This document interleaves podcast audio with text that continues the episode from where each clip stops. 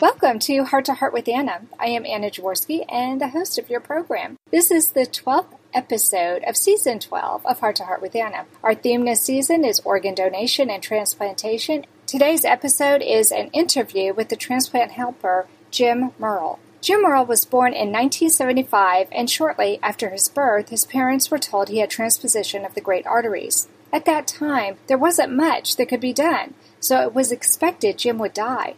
However, at about six months of age, doctors decided to do the mustard procedure. Throughout his childhood and young adulthood, Jim thrived. In his 30s, Jim started to have rhythm problems. By this time, he was married. Jim has two natural children, two adopted children, and one more child is going through the adoption process. He lived in congestive heart failure for six years. Jim didn't want to have a transplant before it was absolutely necessary. Finally, the doctor said he needed a new heart and he was listed. Jim wanted to watch his children grow up, so he felt very blessed when he received his heart. He is the host of The Transplant Helper, a YouTube show that gives advice to those in the transplant community. Jim provides face to face and video transplant education and training via his YouTube channel. Welcome to Heart to Heart with Anna, Jim. And I really appreciate you having me on today. Oh, well, I'm excited to meet you. I enjoyed watching some of your programs on your channel. They are so educational. Folks, you have to go out and look for him. It's really easy to find if you go to YouTube. Just type in the transplant helper and his show pops up. So let's start at the beginning. When you were very young, you ended up having a mustard procedure, and I'm sure you don't remember it. Tell me about growing up in the late 70s and 80s with that big scar down your chest. Well, as you say, I mean, I had my mustard procedure at six months, which at the time made me the youngest child in Alabama to have open heart surgery. So, oh, wow. yeah, it's something that I do not remember.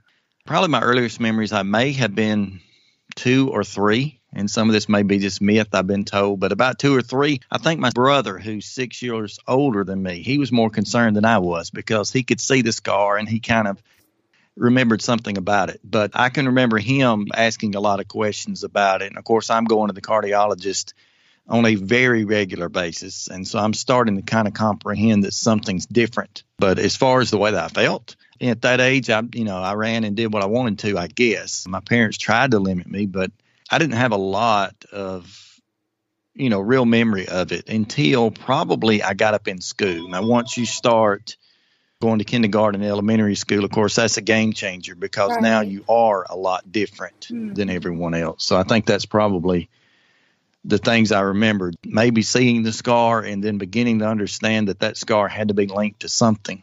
Right, right. That made me different. So it seems like your childhood and early adulthood were spent pretty much unaware that you had any problems, although it does sound like you had frequent cardiology visits, which most of our CHD patients do. Why did your heart start to develop those arrhythmias, and how did the doctors treat them initially? Well, I was much older before I had any difficulty. As we both stated, I did go to the cardiologist a lot as a kid, and my cardiology visits were very different in that one, I was going to a teaching university hospital, so they've got their own little way of doing things, which includes not only a lot of real doctors, as I call them, but also student doctors. And I can always remember that when I had my cardiology appointments, every time I would go, they would not even actually use the normal examination rooms. Typically, my appointments would take place inside of a huge meeting room, and they would clear all the wow. tables out and bring in the equipment into there, echoes and EKGs and all, and actually do it in front of big crowds of people. There'd be 25 doctors in the room, that type of thing. Oh my goodness, 25? Right, because my condition was rare enough, and more than that, it had been handled in a rare enough way through the mm-hmm. mustard procedure. Mm-hmm. And at my age, everything was a factor that made my condition different. So, wow. all those visits were special. All of them were different. But the blessing behind that is, is each of those visits in childhood on up through my teenage years always went very well. The doctors were all there to, to watch the show, but there was nothing more to show other than my surgeons and original cardiologists going through and describing what had been done to present my case as being an extremely successful case. My original cardiac surgeon who performed that surgery at six months, he later told me after I met him after 32 years that I pretty much made his entire career. Wow. and set his career in order because they did some things to me as a child that, that had not been done. So when I got to that 32 ish year mark, they had long predicted if there was going to be a problem, when it would come, how it would come. And the first sign of a problem for me was going to be rhythm issues, Hmm. different arrhythmias, which I started to have. I started having PVCs to begin with, which is just skip beats. Mine were a little different, they were sustained. And so when my heart would pound a few times real hard and then stop, it would stop for many, many seconds. Mm. Um, and if anybody was around, like they were at one occasion, I was in the emergency room with that. The people around me would get very upset and nervous because I would be flatlined right on the monitor. I mean, it would Oh be sustained long enough to see that, Wow. but yet I would still be aware and talking and carrying on, you know, Oh waiting my on it to restart. It was a part of my Wow. life. So the rhythm issues were first, but thankfully, Mhm. because of all the visits and because of all the, I guess you'd say, professional opinion that was surrounding me, those 20 something doctors in a room at a time, it was something that we were looking for and somewhat prepared to have happen. Do you think it's because you had so many doctors with you for such a long time that you felt comfortable saying, I don't want a transplant until it's absolutely necessary?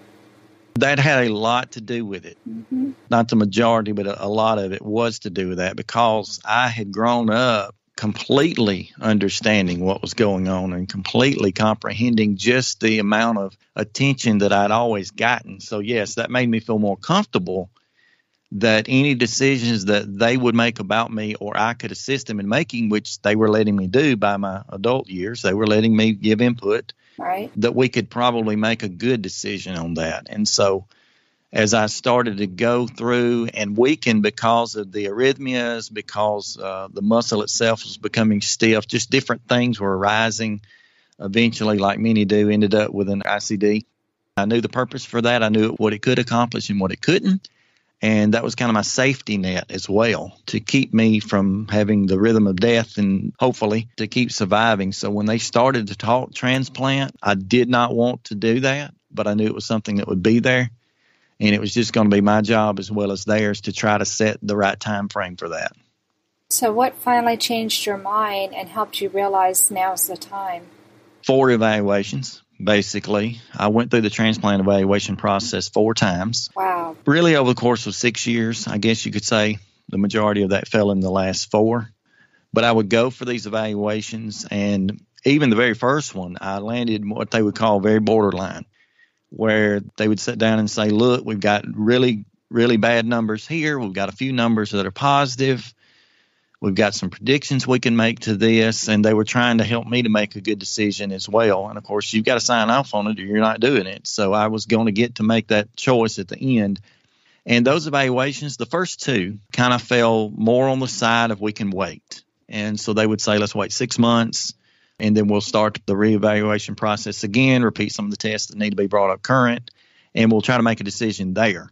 First two went that way. The third one went a lot worse as far as I had digressed some physically.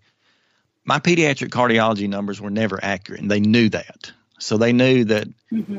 I would show certain numbers, say, for example, in the cath lab or in the pulmonary labs, and then at the same time, I might have walked a mile and a half from the parking deck to get in this huge hospital. Numbers that would show them that I should have been brought in on a gurney, but yet I walked that. So they knew that these numbers were not going to be accurate, but there's not enough case study to prove what's good and what's bad in my situation anyway. Mm-hmm. So we had the evaluation, went in for what they call decision day, which just means that the doctors supposedly have all already met, all made their choice to list or not, and they're bringing that and presenting to you. They came in my room, they spoke for just a minute, two of the doctors. They then excused themselves and went outside my room and began to argue extremely loudly among themselves. One of them saying, I Oh, think we should wait six more months and evaluate him again. The other one saying, No, he'll die before that. We've got to do something. We've got to list him. His blood and tissue type. We don't know how long the wait's going to be. We've got to list him. And so they came back in the room trying to put their game face back on as if that hadn't happened, but I'd heard it all, and asked me again what I wanted to do. And I said, I want to wait. If we can wait, we're waiting. And so they went ahead and Oh, uh, wow. reluctantly agreed to that, but told me then, point blank, Wow. if we find anything that falls on the other side of this, we're doing it. And so I said, Well, I will agree that when it's time, I'm going to sign the paper, but I wanted to wait. So I did. We waited about Yeah. trying to wait another six months. I don't Wow. know that I made it that far. I can't remember the dates. But finally, I was evaluated for the fourth time. Mhm. And in this fourth evaluation, the numbers were relatively about the same. Um, but when I went in for a follow up appointment right after that, it wasn't actually decision day, it was just a follow up appointment. But they came in with certain numbers and said, Here's what we have. And so, what we're going to do to you today is we're going to put you in the hospital, and you're going to stay in the hospital now until transplant, which I was already on IV Milrinone 24 7, had been that way for 10 months had home health was Oh. coming in doing all the what they have to do to deal with that so that had been going on for 10 months really since that uh, third evaluation but she came in that day and said you're going to the hospital i argued i said no i agree that it's time but at the same time we had a little family getaway planned that was going to start that afternoon the minute i got out of the, the Oh. clinic and we were ready to go i was traveling to Yeah. Georgia. I'm a minister preacher at that point by trade. I had speaking appointments that weekend, all weekend, and we were going to have a little vacation and such. And I refused, and my doctor pushed back, and she told me it would have to be. And I said, No, I will be back Monday. When I get back Monday, we'll do this. She kept arguing. Finally, she left the room. She came back in and she said, Look, if you walk out of this clinic today, we're going to put you down as non compliant. You're not going to be listed. We're taking you completely off of the list, and you're out of luck.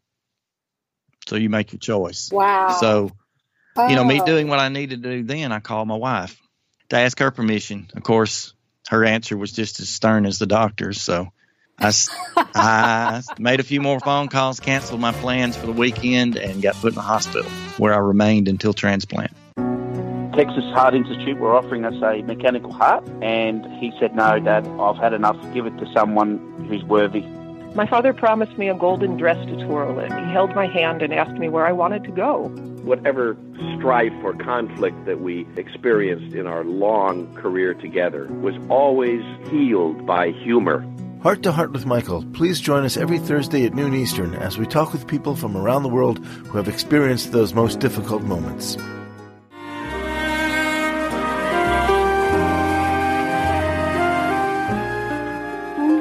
Forever by the Baby Blue Sound Collective.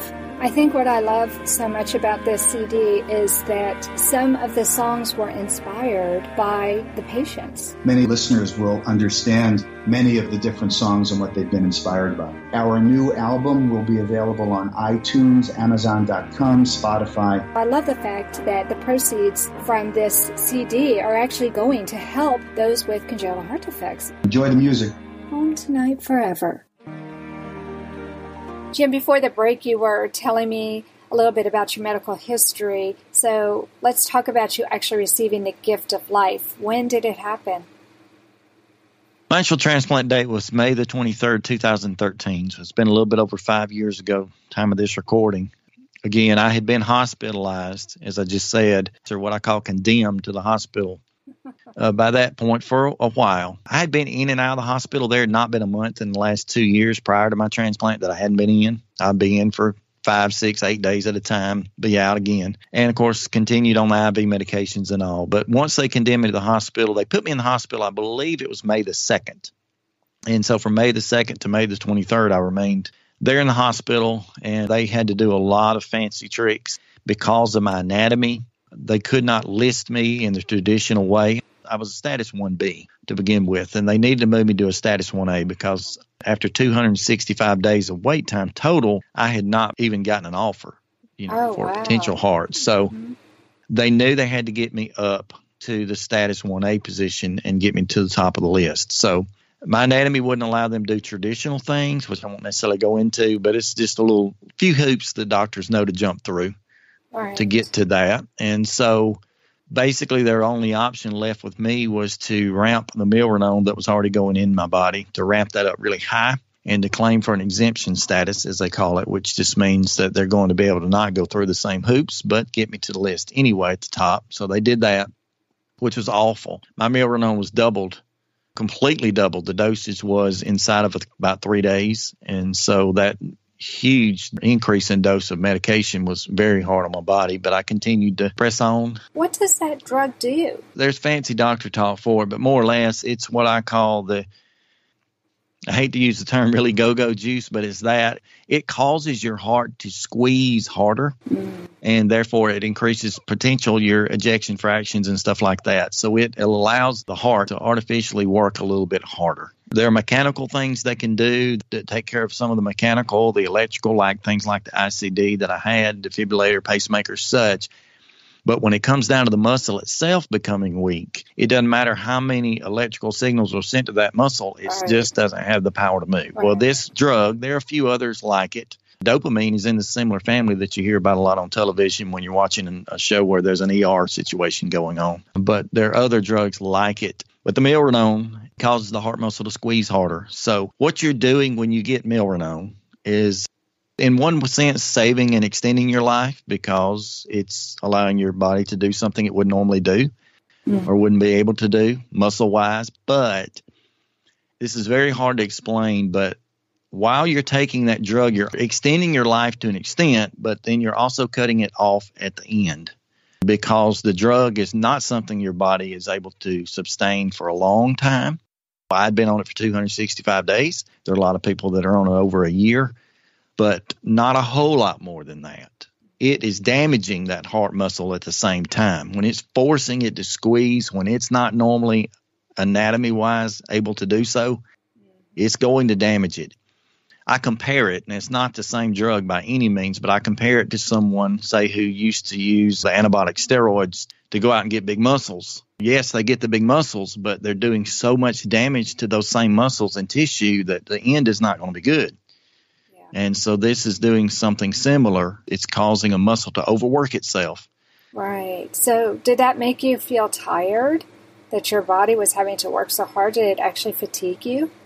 That's a yes and a no. For me, the Milrinone worked pretty well. It gave me an artificial sense of energy and an artificial sense of stamina. So technically speaking, and I've done programs on my video series about things like this, but I did what I call keep my legs which is just a term of saying that when you're waiting on any kind of transplant, you got to keep your body in tip top shape, especially your legs. It's very hard to do when you don't have the get up and go. You don't have, mm-hmm. you know, you just got up and went. But if you can keep your legs on you, that is your number one way of getting out of the bed after surgery. So, yeah. I was able to keep my legs by with the assistance of Milrinone and the high doses that I got to. Once I was weaned up onto that, it wasn't so bad. It was just the weaning process. I was averaging three to four miles a day walking the hospital wow. halls leading up to my transplant. So for those 20 some odd days, I was in the hospital 22 days in the hospital. This round, I was walking my little feet off and trying to keep my legs. That was what I had in my mind. I've got to stay strong. I've got to have enough left in my muscles to be able to get out of bed. So after 21 days, you got your heart? It was that quick? I did. I had 265 total, 21 in hospital this round. So from May the 2nd to May the 23rd, if that's 21 days, I had a false alarm. I had a call that came in the week before that turned out the heart itself was not for me. I got to shake the man's hand who got it, however. We're all in the same unit. And so I waited 12 hours or so to hear the word. And I knew that there were three of us that were potentials to receive that organ. And he got it. So I got to shake his hand on the way to surgery as he went. But I missed that one. And then one week later, which was May the 23rd, 22nd, I got my call, but it takes a while to actually get the process going. Right. But I was told that there was another potential heart on May the 22nd. On 23rd, I got it. Under the guise of keeping my legs, I literally walked all night on the 22nd. Wow. My doctors, one of them at least, passed me in the hallway and he said, You don't have to walk anymore. You're getting your heart. I said, No, I do because I'm getting out of that bed. You know, you're going to put me through surgery. I'm getting out of the bed. And, uh, you know, I can tell you more about that in a minute, but I'll tell you it was successful. I managed to accomplish what I wanted. That's good. You certainly have the attitude that you were going to be successful with this. And I think a big part of the struggle is having the right attitude.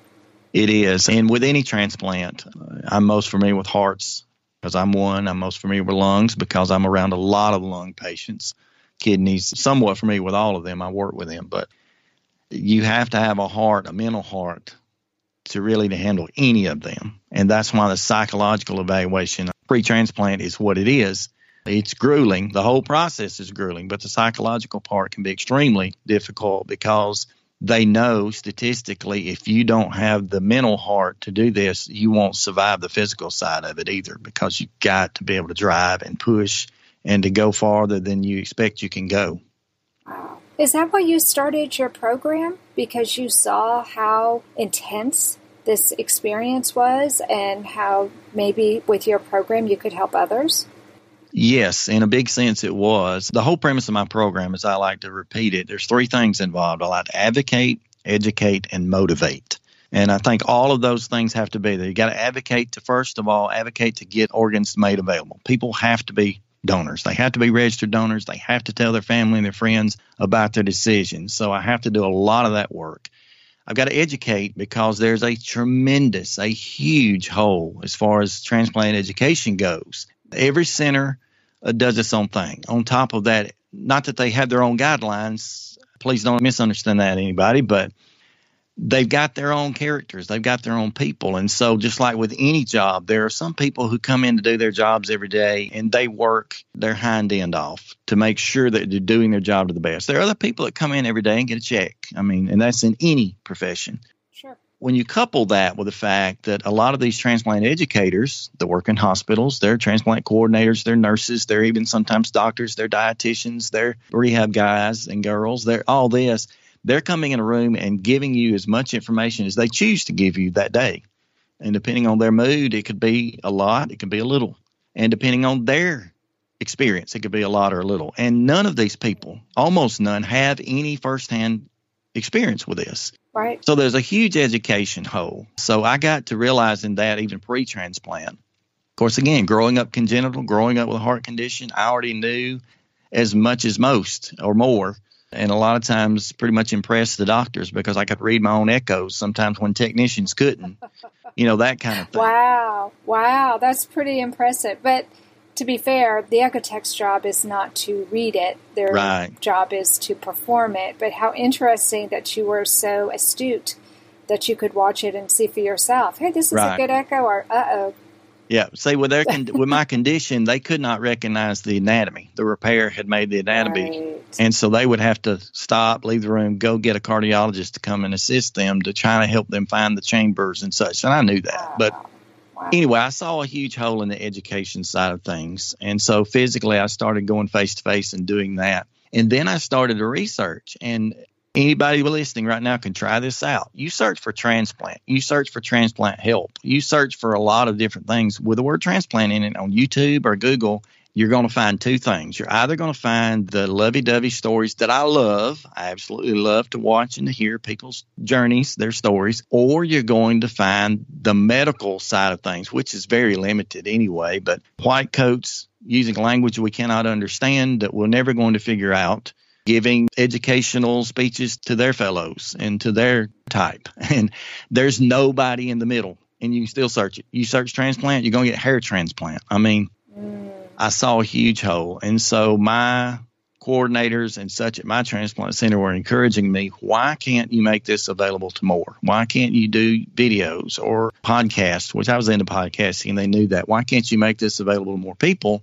and give them something to search. So that was the education. And then motivation side, I know it takes a lot to live this life, and uh, it takes a whole lot of putting all that you know together, but that does nothing unless you can use it and practically work it out. So, right, right. Anna Jaworski has written several books to empower the congenital heart defect or CHD community. These books can be found at Amazon.com or at her website, www.babyheartspress.com. Her bestseller is The Heart of a Mother, an anthology of stories written by women for women in the CHD community. Anna's other books, My Brother Needs an Operation, The Heart of a Father, and Hypoplastic Left Heart Syndrome, a handbook for parents, will help you understand that you are not alone. Visit babyheartspress.com to find out more.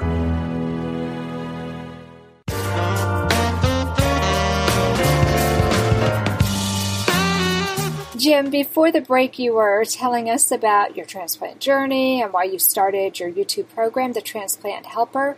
You say in your show that you do face to face meetings too. Tell us why you feel it's important to do both face to face meetings and your YouTube program. Well, obviously, the face to face meetings are limited physically because with my family demographic, five children and a wife that works, I can only go so far. But I go to my transplant center, UAB Hospital in Birmingham, on a weekly basis generally. And I sit down with patients. Everybody's familiar with me. So when I walk on the transplant unit, immediately I've got doctors, nurses, coordinators walking up saying, Can you go check on so and so, so and so, so and so, and so and so? And and you know, they you know, we've got privacy laws. I'm not denying that. Silly as they seem. They can't tell me much, but they will say, Go to room number, Mr. So and so needs some encouragement. Or go here, they're four days out of transplant. They'll give me enough information to walk in the door. To me, that has to be done. The thing is, I can't do it for everybody. I can go to UAB. I'm in driving distance from a few transplant centers around the Atlanta, Georgia area, so I can get there. Could, as a stretch, get to Nashville, that type thing. I'm in a decent area as far as travel, things I can do in a day and be back. But I think that's so needed because people just need someone at times to say, I've been there and I've done that. Or as I like to say it, I've been there and I'm doing that because it is a process. And to be able to reach out and the stuff we're missing so much through the internet, put your arm around somebody and just let them cry their eyes out. Or Yeah. Let them know that I'm walking today because of this. I'm doing what I do today because of this. And once they see that, it's a game changer. Mm-hmm. I've got several people. One lady I'm, Right. I can't take out of my, you know, my mind. I remember the first days I meet these people face to face, and I remember what they were like. One particular was I was contacted by one of her cousins and asked to go see her. That was first I was aware that she was even in the transplant process. And I was told that she's not doing good, that she don't think she can do this. And so I go in her room that day and I could tell when I came in the room. She was broken, her husband was broken, her family was broken, they were all done. And come to find out she was over a month out of transplant and made almost no progress. And I remember within a 30 or so minute visit, I was told, at least by them later, turning that all around. And so that's huge. Wow. That is huge. I had a child just a few months ago, a 14 year old, that was just really struggling to understand what this was about. I mean, he hurt. He had just had surgery. He was hurting. He couldn't move. And I talked to him for a, a while, him and his mother, and he was still just rolling around moaning and groaning. And finally, I just reached and snatched my shirt up. And I said, I want you to look. You see that scar? That's the same scar you got. It's just five years older. And I'm doing what I'm doing because of that scar right there. And the rehab people in the room right then trying to get him to do some exercise, some lung exercises and such. And he immediately reached and grabbed that up and started to do what he needed to do. That face to face matters. It does matter. And so, do you feel that the questions that you're asked by the people you're ministering to face to face are different than the questions that you get asked on your YouTube channel? I would say most of the time they're very much the same, really. I mean, I sat down when I started to do the video series, The Transplant Helper. I sat down with intention. I wrote down 15 topics, and they were 15 most common things I've had to discuss with people. And I wrote those down. And I still get a lot of the questions that come right out of the same 15 topics. But I've done 240 different topics since then. Had no idea I ever would or could. and almost all of them come out of very specific situations where somebody asked a question and I gave the answer and then I turned around and said, Hey, I think I'll make a video about this because this question keeps coming up. Right, right. I thought it was interesting that you did a show called Who's Your Murrell and how you really opened up to your viewers from your heart. I mean, that's how I first got to know you really well. I had already reached out to you thanks to Facebook and thanks to some of the other places that I had seen you, but actually going to see that one program helped me to know who you are so much better. How important is it for you to have been a transplant recipient yourself? Everybody does better when they hear from firsthand information, as I said a minute ago, from someone who's been there and currently doing that, or who you can begin to get to know that is not only dealt with the same struggles and problems and somehow defeated that and come up against it, but somebody who you can also trust for that. And that program, which you've seen, others could see it too. It is what it is. Who is Jim Murrell? It's just one of those 200 and some odd programs. But a lot of people had asked, tell me more about yourself, whatever. And then finally, I was like, nobody wants to hear who I am. Nobody wants to watch that. That's not the kind of information I'm putting out. I'm educating mainly. But somebody finally said, We need to know who you are so we can trust you. Right. We're taking this information from you anyway. Yeah. We're already listening. We're already watching. So who are you? Right. And so I thought, okay, that's the best way to ask that question. I got to answer it in the best way I can.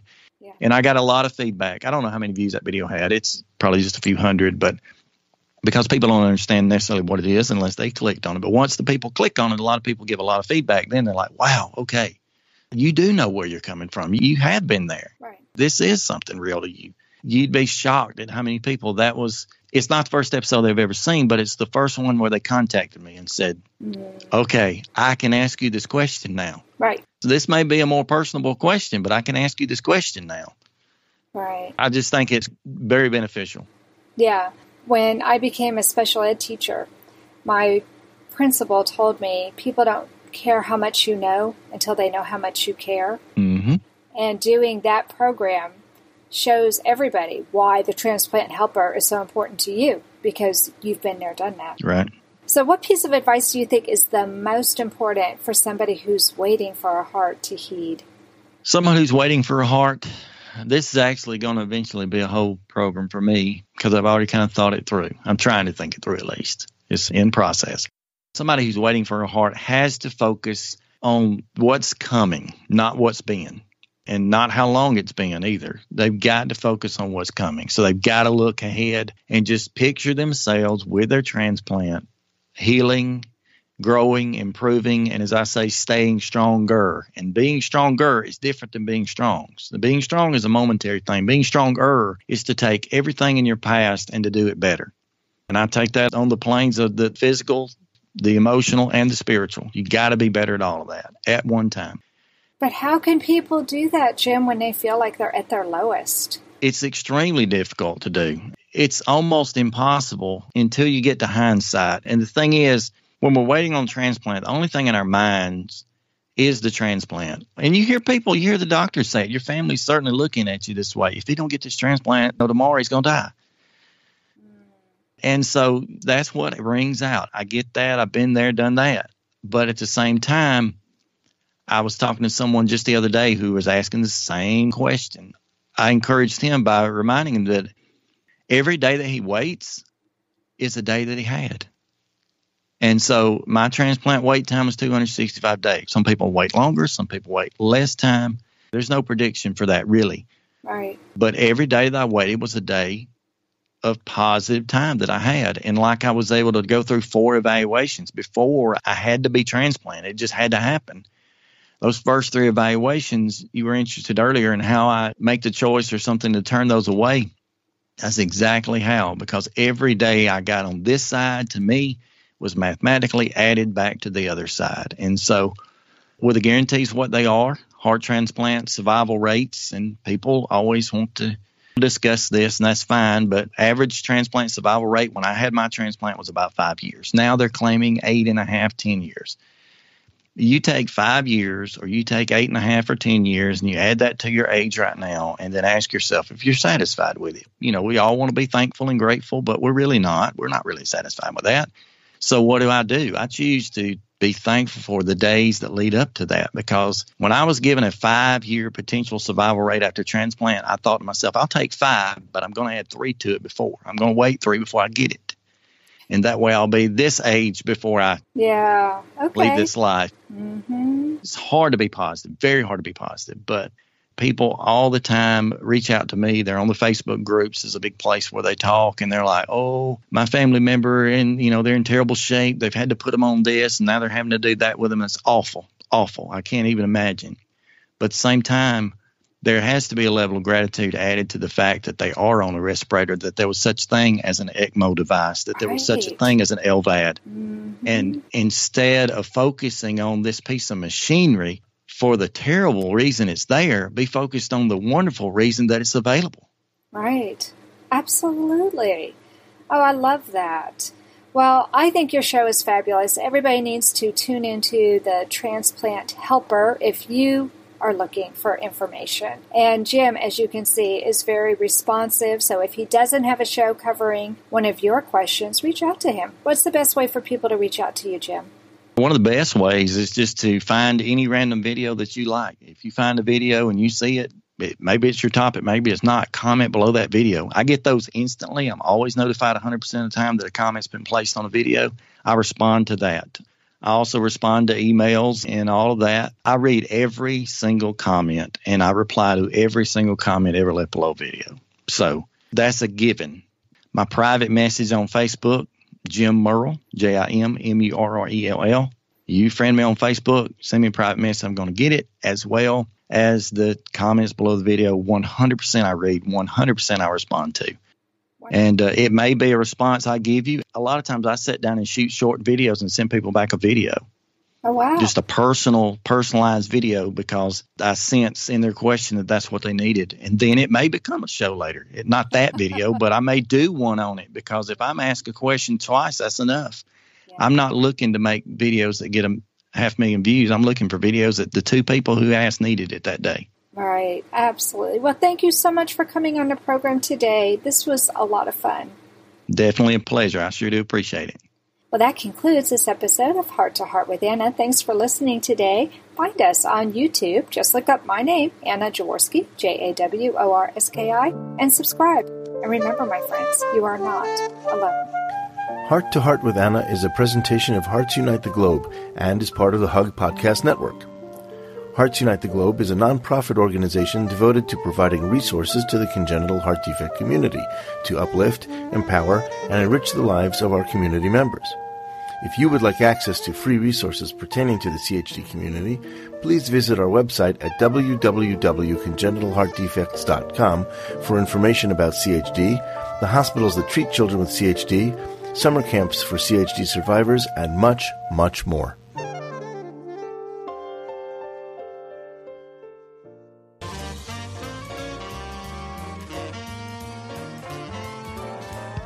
Thank you again for joining us this week. We hope you have been inspired and empowered to become an advocate for the congenital heart defect community. Heart to Heart with Anna, with your host Anna Jaworski, can be heard every Tuesday at 12 noon Eastern Time.